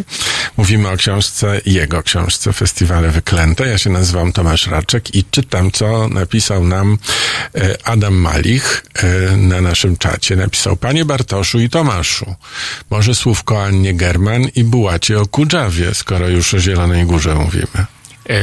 Jak najbardziej, zwłaszcza że Amfiteatr w Zielonej Górze od 1987 roku nosi imię Anny German, która, no wiadomo, wielką gwiazdą była nie tylko w Polsce, ale może nawet bardziej w Rosji jest do dzisiaj. Przede wszystkim ona była bardziej Rosjanką niż Polką. Urodziła się w Rosji, jej językiem macierzystym był język rosyjski. Miała pochodzenie częściowo polskie i w pewnym momencie razem z matką wybrały Polskę jako swoją ojczyznę i wróciły z Rosji do Polski. Do Polski. Tak. Do Wrocławia i postawiły na Polskę. Ale Anna German zawsze, po pierwsze, genialnie śpiewała i mówiła po rosyjsku, a po drugie doskonale i ona rozumiała Rosjan i Rosjanie rozumieli ją i myślę, że bardziej ją doceniali niż my. To prawda i dlatego też ona na Festiwalu Piosenki Radzieckiej pojawiała się dość często. Pojawia się zresztą także w Kołobrzegu na Festiwalu Piosenki Żołnierskiej. W ogóle Anna German, no, teraz wyszła na przykład taka płyta z jej takimi pieśniami patriotycznymi, właśnie żołnierskimi. Ona też śpiewała pieśń dla kosmonautów po rosyjsku. Śpiewała o wojnie bardzo dużo też pieśni, piosenek. Natomiast Bułat Okudżawa nigdy na Festiwalu Piosenki Radzieckiej się nie pojawił osobiście. Miał się pojawić bodajże w latach 80., ale nie dotarł z jakichś powodów. Natomiast jego piosenki śpiewano tam nagminnie. Znaczy amatorzy, którym instruktorzy w śpiewu głównie dobierali ten repertuar, który będą wykonywać w Zielonej Górze, bardzo często wybierali im piosenki Bułata Okudżawy. Bułat Okudżawa miał ten specjalny status w Polsce, że cieszył się jakby aprobatą i władz, i takich bardziej opozycyjnych elit intelektualnych. Znaczy Bułat Okudżawę wypadało słuchać i w domach inteligenckich, ale też władza nie czyniła problemu, żeby jego piosenki śpiewać, mimo że on w Związku Radzieckim miał problemy z władzą, z cenzurą, z wydawaniem płyt. Co ciekawe, w Polsce pierwsza się ukazała płyta z utworami Bułata Okudżawy. Dopiero później, w latach 70., on mógł wydać swoją autorską płytę w Związku Radzieckim. No i jego wielką propagatorką w Polsce była Agnieszka Osiecka. Tak, nie tylko Wojciech Młynarski tłumaczył jego teksty, najwybitniejsi ówcześni tłumacze, rusycyści. I to są bardzo dobre tłumaczenia też tych. Rzeczywiście one były pisane. To nie były tylko tłumaczenia dosłowne tekstu, ale też były tłumaczone tak, żeby można je było śpiewać. I te piosenki Okudżawy śpiewali wówczas i Sława Przybylska, i Edmund Fetting, i one były wykonywane też w taki sposób aktorski. Wojciech Siemion, tak. Także Bułat Okudżawa był takim łącznikiem między tą taką właśnie oficjalną propagandą, a tymi takimi bardziej krytycznie nastawionymi do kręgami, nastawionymi wobec systemu kręgami polskiego społeczeństwa. Że Okudżawę wszyscy śpiewali. Też pamiętam, że Halina Kunicka śpiewała jego pieśń. Więc naprawdę wykonawcy, powiedziałbym, ze wszystkich stron estrady znajdowali dla siebie coś ważnego i pasującego do ich repertuaru, czy też jakiejś potrzeby przekazania postawy życiowej. I ten Okudżawa, ponieważ był uważany trochę za takiego dysydenckiego, opozycyjnego. On właśnie, jak mówią współczesnym językiem, nie był obciachem, tak? To znaczy, można go było śpiewać bez obawy o to, że się zostanie oskarżony o wspieranie nielubianego systemu. A Władimir Wysocki? Też był śpiewany w Zielonej Górze. To jest w ogóle bardzo ciekawe. To znaczy, właśnie Wysocki, który, uchodził za artystę niepokornego przynajmniej, No był też niepokorny. Był niepokorny, miał też problemy w ówczesnym Związku Radzieckim. Miał też ukochaną aktorkę francuską Marinę Wlady, tak. Która związek z nią stawiał go tak trochę na rozkrokiem pomiędzy wschodem i zachodem. No i właśnie ta Polska była takim łącznikiem, bo u nas władze nie robiły problemu z tym, że na przykład młodzi ludzie w Zielonej Górze śpiewają Włodzimierza Wysockiego. W roku 82, czyli roku stanu wojennego, w Zielonej Górze wygrał młody piosenkarz z Radomia, który śpiewał Wysockiego i dostał za to główną nagrodę Złoty Samowar. Ta cenzura w Polsce była bardzo niekonsekwentna i też nie orientowała się w wielu sprawach. Ale też cytuję... wiesz, z cenzorami, miałeś kiedyś do czynienia z cenzorami? Nie, ja już na szczęście, jak zacząłem swoją... I powiem ci z mojego doświadczenia, że z cenzorami było tak, że dużo zależało od tego, na kogo trafisz. I do cenzury szli czasem dobrzy poloniści, bardzo inteligentni ludzie, którzy trochę wykonywali pracę, przynajmniej takim się wydawało, Konrada Wallenroda. To znaczy, że wchodzą do środka i chcą jakby, mając to, co jest możliwe, a jest w ich ręku, to próbowali załatwiać na korzyść autorów cenzurowanych prac. Na przykład dawali jakieś rady, że jeśli by się jedno słowo na drugie zamieniło, to on już by przymknął oko. Albo dawali rady, kiedy to zgłosić, że on będzie zmęczony i wtedy będzie mu łatwiej wytłumaczyć, że to puścił. Krótko mówiąc, intencjonalnie pomagali czasami. To nie byli zawsze źli, a na pewno to nie byli głupi ludzie. Zdarzali się debile, ale częściej zdarzali się inteligentni cenzorzy. Tak, i to była taka nieustająca gra, w której wszyscy wiedzieli, o co chodzi, ale jak to w Polsce, tak? Coś można było tu boczkiem załatwić, przymknąć oko, tak, puścić pod stołem. I to też dotyczyło nawet takich właśnie propagandowych tworów jak Festiwal Piosenki Radzieckiej i Festiwal w Kołobrzegu. No tam to jakby ta fasada była wiadomo, tak, jaka. To były te wszystkie dekoracje ówczesnego systemu. Natomiast tam jakby jak już dochodziło do tych niuansów, szczegółów programowych, to tam działy się takie rzeczy, które no właśnie w takim dobrze zarządzanym systemie totalitarnym raczej by nie przeszły. A Wysocki sam przyjechał do... Nie. On nie był, no też szybko umarł niestety, także... No ale zdążył przyjechać, pamiętam, na warszawskie spotkania teatralne z Hamletem. On grał tytułową rolę Hamleta, wszystkich absolutnie zaczarował. I to był wielki jego przyjazd, taki triumfalny. Przy tej okazji dał parę recitali.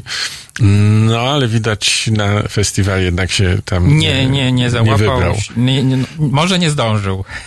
Ale wiem, że w Zielonej Górze była największa z największych gwiazd muzyki rosyjskiej, czyli Ała Pugaczowa. Tak, Ała Pugaczowa, na którą bardzo, tak powiem, polowali organizatorzy Festiwalu Piosenki Radzieckiej i w końcu się udało w 1983 roku. Jej koncert...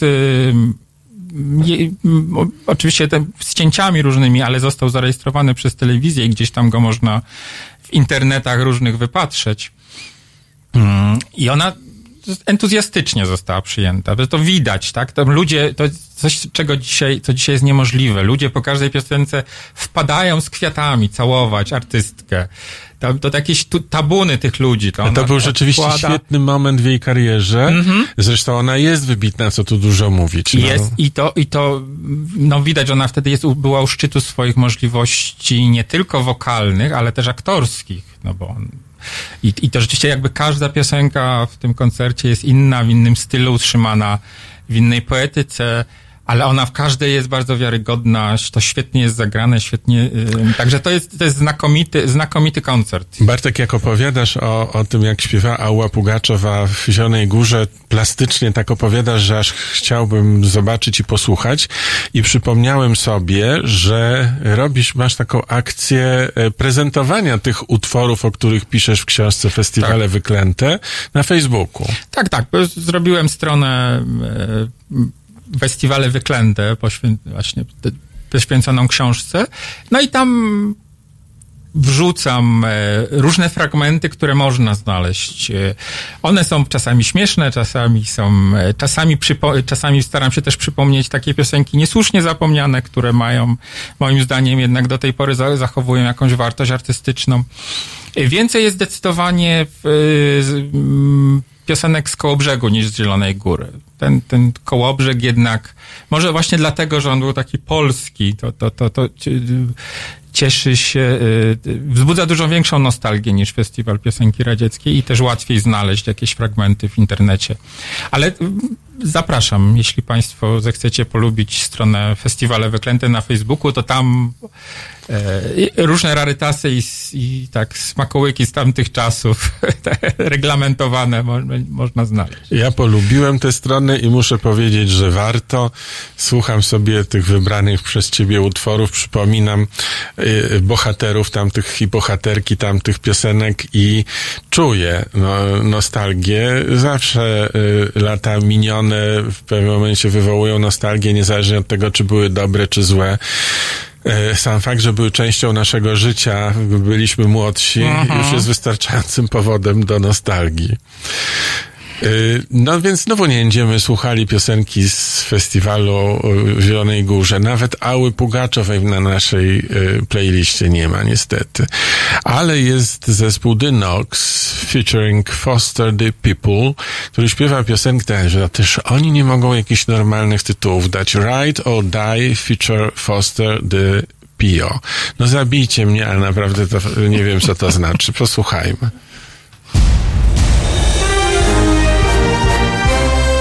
Jutro. Od 17 do 19 Karolina Rogaska, która lubi ludzi, dlatego opisuje ich historię i lubi z nimi rozmawiać. 17-19 www.halo.radio. Słuchaj na żywo, a potem z podcastów.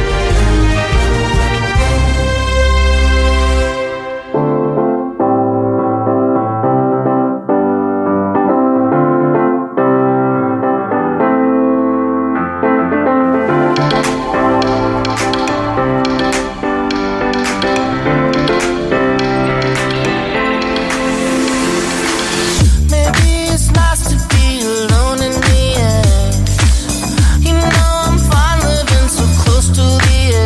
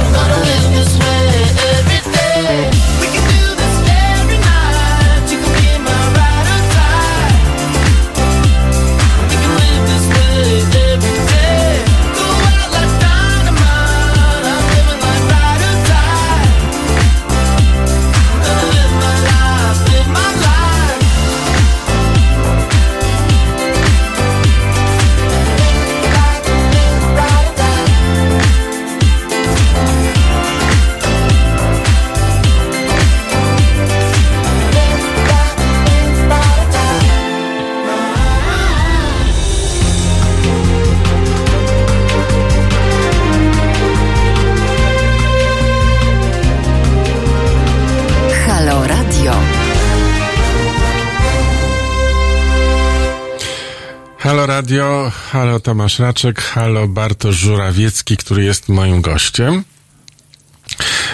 Bartosz został dzisiaj zaproszony jako autor książki Festiwale wyklęte. Opowiadamy sobie o niej już od 17. Książka właśnie się ukazała nakładem Krytyki Politycznej. Bardzo Państwu polecam tę książkę. Fajny pomysł na prezent też, szczególnie dla tych, którzy pamiętają te festiwale. Albo zupełnie ich nie pamiętają. Albo wręcz przeciwnie, właśnie chcą się dowiedzieć o świecie, którego nie znają. Czyli krótko mówiąc, dla każdego. Ale, tak jak powiedziałem na początku, Bartek jest oczywiście pisarzem, autorem tej książki, pisarzem powieści, autorem powieści, ale też i przede wszystkim krytykiem filmowym, zajmującym się recenzjami, działem recenzji w miesięczniku Kino. No i sam bardzo dużo pisze o kinie. Więc myślę, że byłoby fajnie. Takie zresztą były tu sugestie, wiesz, na czacie, żeby o filmie też porozmawiać. Tak. No więc z filmem jest tak, że mamy teraz taki początek podsumowań 2019 roku.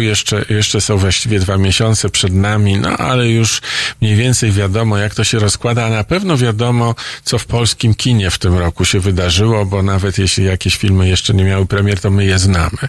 Więc wiemy, czy będą jakieś olśniewające premiery, czy nie.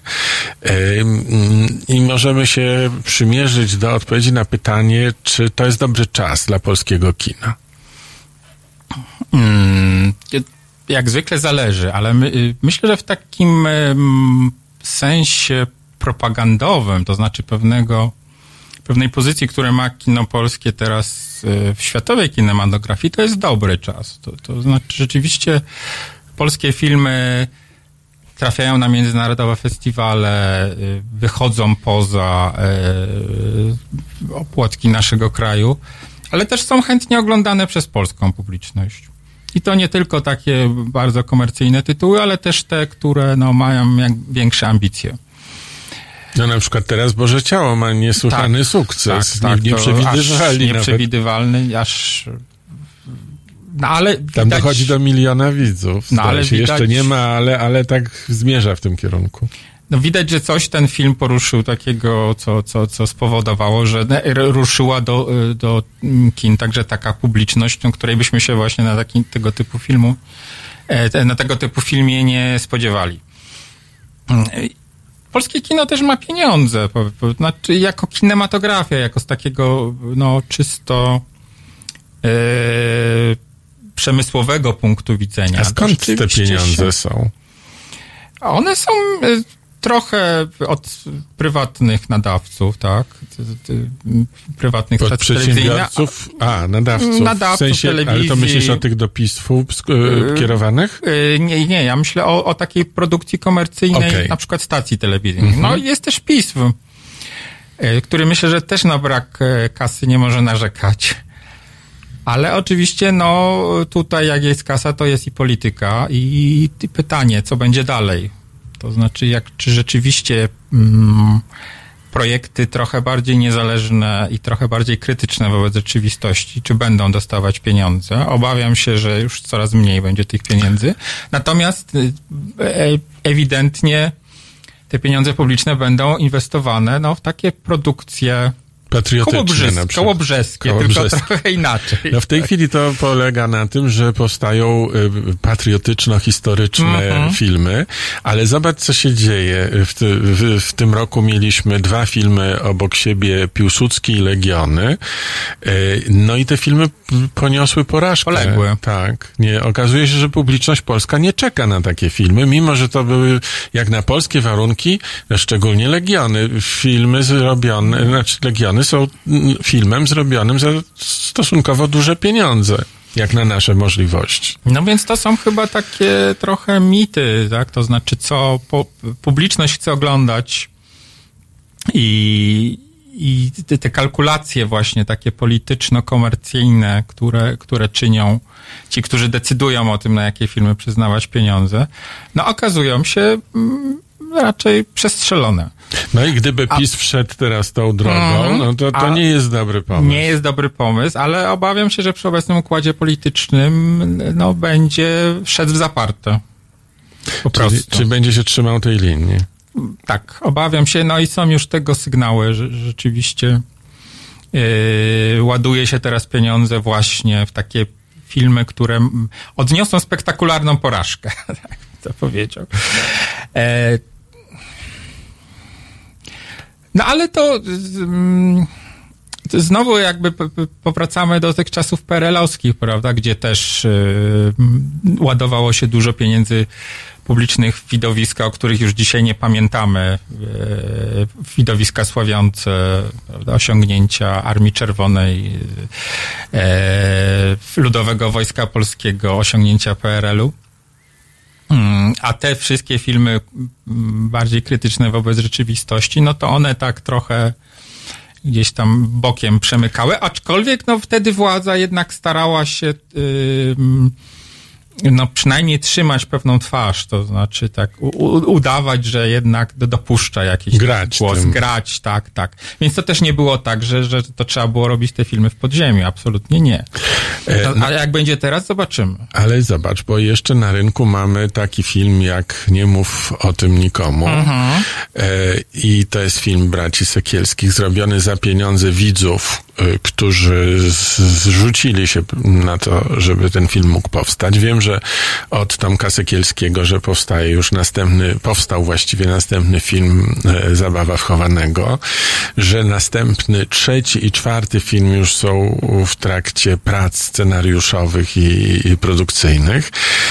Więc to wygląda na to, że istnieje możliwość robienia filmów niezależnie od tych sponsorów, którzy by nawet realizowali państwowe jakieś założenia propagandowe. I teraz pytanie, na ile taki film Sekielskich, Nie mów o tym nikomu, jest częścią polskiej kinematografii? To jest w ogóle szersze pytanie dotyczące tego, co to jest kinematografia dzisiaj i jak się zmienia też rynek takiej technologiczny. To znaczy, że dzisiaj rzeczywiście można nakręcić ten film komórką.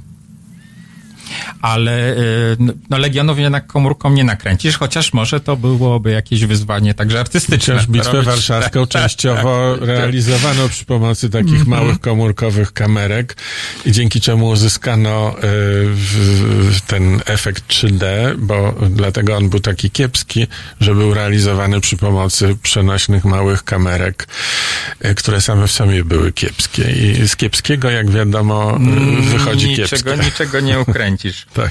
Ale powiem ci, że ja mam takie wrażenie, nie wiem, czy bo ja już trochę nie nadążam, to znaczy za ilością tego, co się produkuje właśnie w polskiej kinematografii. Czyli liczba jakichś komedii romantycznych, które się wyskakują właściwie w każdym miesiącu, ale właśnie też takich produkcji niezależnych, które nie wchodzą do obiegu kinowego, tylko mają jakieś zupełnie inne życie internetowe, na portalach społecznościowych. A może w ogóle to wszystko bardzo się dynamicznie przenosi, wiesz, z kin do, nazwijmy to, do przestrzeni. To znaczy, nie mówię, że do internetu, ale w ogóle do jakiejś przestrzeni, w której występują różne możliwości oglądania tych filmów.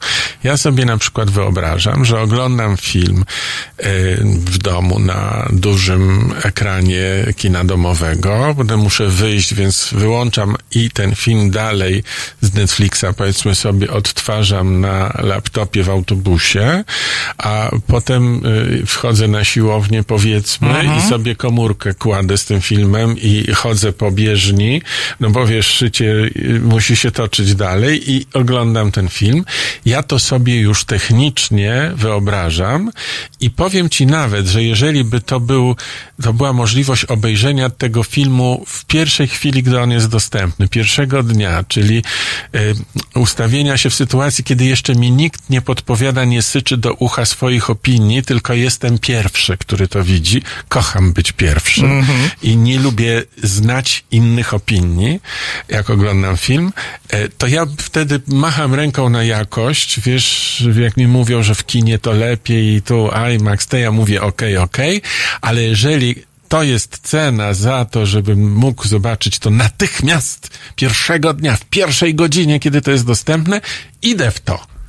I mogę na tych poszczególnych ekranach dużym, średnim, mniejszym oglądać w ciągu dnia, byle zobaczyć teraz. Ale nie masz takiego poczucia, że tak jak z książkami, to znaczy, że już jest tyle tych nowości. Mam.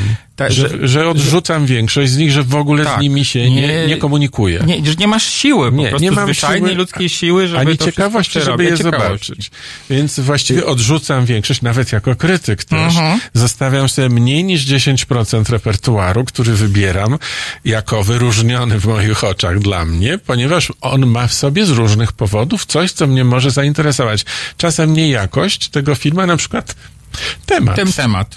Tak. I to jest, albo masz takie wrażenie właśnie, że jeżeli nie obejrzysz pierwszy, to potem właściwie już nie ma sensu go oglądać, bo już wszyscy ci obejrzeli, opowiedzieli ten film tak i już wystawili tak im ocenę. Tak mi go obślinili, wiesz? Tak, że nie masz... Film jest obśliniony, nie cierpię tego. Tak samo miałem z gazetami, że jak przynosiłem gazety do domu czy czasopisma, to ja zawsze mówiłem rodzinie, że chcę je czytać w stanie dziewiczym. To znaczy, jeszcze nie ja mam być pierwszy, nie rozcięte, nie rozkładane, nienawidzę po kimś czytać, wiesz? I właśnie tak jak mówisz, no tego zmagania się z takim masowymi właśnie lajkami, opiniami, które wypływają w tych... No właśnie z tą śliną, która oblepia wszystko. Od której nie uciekniesz. To znaczy, jeżeli chcesz jakoś uczestniczyć w życiu społecznym, no to wiadomo, że choćbyś musiałbyś wyrzucić komórkę do Wisły, bo nawet jak otwierasz i sprawdzasz maile, to masz już, prawda, różnego rodzaju newsy generowane przez różne portale. Jak na medytację się udaje, to wtedy wyrzucam komórkę, może nie do Wisły, ale do pudełeczka takiego na kluczyk, wiesz, i wtedy nie ma, przebacz, przez tydzień nie mam dojścia do niej. To chyba rzeczywiście jest, może wszyscy powinniśmy takie medytacje obowiązkowo mieć, a na pewno krytycy bardzo by było dobrze, gdyby udawali się, bo też ja widzę, że jest, to po prostu już brakuje im tchu, że oni muszą obejrzeć tyle i też, jeżeli chcesz być na bieżąco ciągle, prawda, wiedzieć, co tam się dzieje na Netflixach, HBO, co się produkuje, jeszcze kina i jeszcze wszystkie inne telewizje, to w pewnym momencie zaczyna ci już brakować jakiejś takiej intelektualnej potencji, prawda, żeby to wszystko ogarnąć, przemyśleć, opisać, więc przetrawić, bo to też zabiera czas. Więc ja myślę, jakby formułując jakiś morał, że może lepiej oglądać mniej, a lepiej po prostu. To ja się zgadzam z twoim morałem, absolutnie tak samo myślę. Ale wiesz, jeszcze jeden film niedługo wchodzi na ekrany, Ukryta gra Łukasza Kośmickiego, debiut. Tak.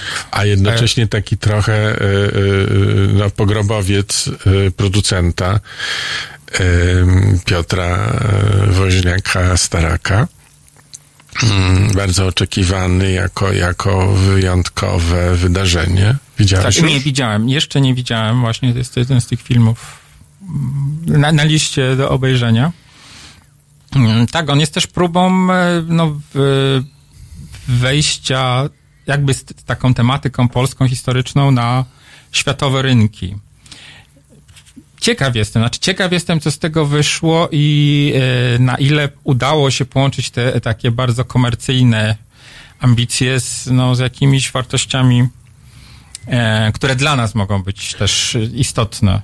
Znaczy, co on może nowego powiedzieć nam o przyszłości?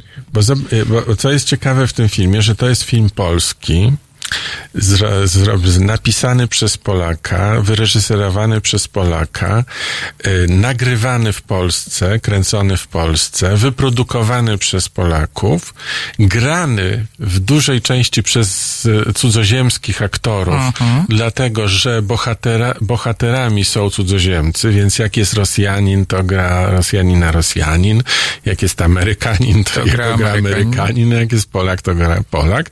Robi to wrażenie filmu jakiejś koprodukcji dużej, międzynarodowej, a nie jest nią. Robi to wrażenie takiego filmu, który został zrobiony pod międzynarodowy rynek, żeby tam zaprezentować się. I być może tak jest, ale w gruncie rzeczy to jest całkowicie polska produkcja i trochę taka, jak Polacy sobie wyobrażają film światowy. Mhm. No to nie brzmi zachęcająco to, co mówisz. Znaczy, ja to mówię dlatego, że widziałem już ten film. Ale filmem, na przykład mieliśmy film teraz Nieznajomi, który też jest jakimś ewenementem, no bo jest to chyba pierwszy film kinowy oparty na tak zwanej franczyzie, tak? To znaczy, na formacie. Na formacie. Mieliśmy do czynienia, mamy seriale, mamy programy telewizyjne, a tu mamy polską wersję włoskiego, żeby było śmieszniej, filmu, który zresztą został sprzedany, powstało mnóstwo, kilkanaście tych wersji zagranicznych. I ja do tego podchodziłem, prawda, jak pies do jeża, a jednak okazało się, że to jest całkiem sprawna, bardzo, że tak powiem, profesjonalnie zrobiona produkcja. A widziałeś oba filmy? Widziałem oba filmy. Oryginał i polski. Widziałem, tak, widziałem. Nie widziałem tych wszystkich przeróbek. Natomiast żeby było jeszcze śmieszniej, że w obu filmach gra Kasia Smutniak, tak, że polsko-włoska aktorka. I w obu filmach gra tę samą rolę, a grają inaczej, a w wypadku polskiego filmu jest jeszcze współproducentką tego filmu. Tak, czyli jakby widać, że ten biznes się kręci. Ten film w dodatku ma sukces frekwencyjny. Tak jest. Więc ja myślę, że tu są, jakby w polskim kinie jest teraz, jesteśmy w takim momencie, ponieważ wiadomo, kino jakby nie da się uciąć kina, powiedzieć, że jest to tylko, na przykład rozrywka. Kino jest jakby częścią bardzo istotną tego, co się w ogóle dzieje w kulturze, w społeczeństwie, w polityce. I to, jak widać, ma bardzo istotny wpływ na przykład na to, co ludzie wybierają. Tak? Film Sekielskich, który nie wszedł na ekrany kin, w internecie zdobył jakąś publiczność, której żaden film kinowy nie byłby w stanie zgromadzić. Ale wiesz co, że muszę ci powiedzieć, że traktuję to jako skandal, że podczas Festiwalu Polskich Filmów Dokumentalnych w Krakowie tego filmu braci Sekielskich nie było w konkursie. Zapytałem organizatorów, dlaczego nie ma go w konkursie i uzyskałem odpowiedź, że nasi selekcjonerzy go nie wybrali. Moim zdaniem to jest skandaliczna decyzja, ponieważ ale takiemu filmowi, który właśnie się jakby pojawia z boku, w sensie produkcyjnym, ale który rusza, chwyta się za jeden z najtrudniejszych i najważniejszych problemów społecznych w tej chwili, społecznie rezonujących. I z takim sukcesem, jeśli komercyjnym, tak, nie komercyjnym, bo oni na tym nie zarabiają, ale frekwencyjnym, tak. I taki film odrzucić tylko z tego powodu, że on nie jest z naszego podwórka, bo tak to sobie tłumaczę, a jemu właśnie jest potrzebna obecność w konkursie z innymi po to też, żeby sprawdzić, jak wyglądają kwestie warsztatowe, jak wygląda też ważność tematu w ocenie ostatecznej filmu, bo moim zdaniem w 2019 roku dotąd nie było ważniejszego społecznie filmu dokumentalnego w Polsce niż ten. I nie wiem, kto był w tym roku tymi selekcjonerami, ale to jest skandaliczna decyzja, że oni tego do konkursu nie zaprosili. No to jest w ogóle pytanie o tak zwane podwórko, tak? To znaczy, co to znaczy podwórko w takim branżowym sensie. I chyba rzeczywiście polska kinematografia ciągle za bardzo się tego swojego podwórka trzyma i nie zauważa, że no pojawiły się inne podwórka, tak? I które przyciągają więcej ludzi, którzy chcą tam właśnie się albo pobawić, albo podyskutować na jakieś tematy. Tak, i że na sąsiednich podwórkach jest wszędzie pełno ludzi, którzy oglądają to, co jest na naszym podwórku, na telebimach. Na przykład. Na przykład. I uczestniczą, krótko mówiąc, w tym samym. No tak, więc... ja myślę, że to jest właśnie nie tylko problem tego, co się jakościowe wartości polskiego kina, ale też no właśnie przemyślenia również kwestii związanych z kanałami dystrybucji, z technologią.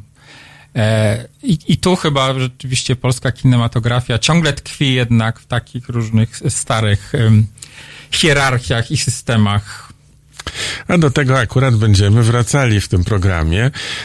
Bardzo Ci dziękuję za dzisiejsze spotkanie. Bardzo dziękuję za zaproszenie. Moim gościem był Bartosz Żurawiecki.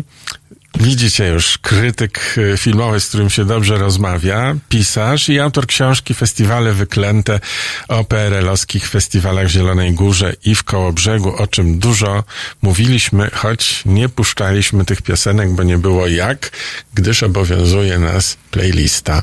I z playlisty mamy teraz do wyboru dla Was piosenkę Bee Geesów Alone, przynajmniej epoka się zgadza. Tak.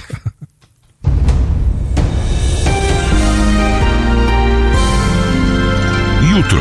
Między 19 a 21.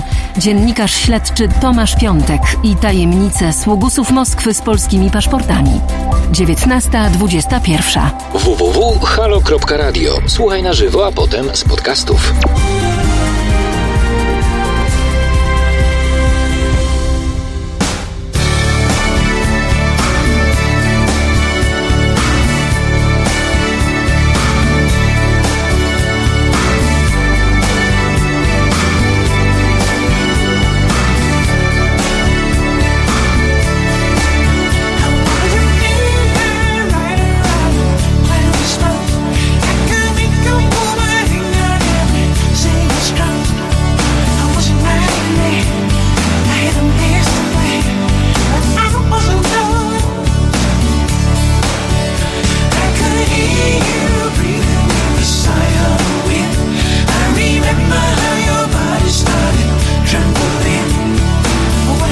Speak.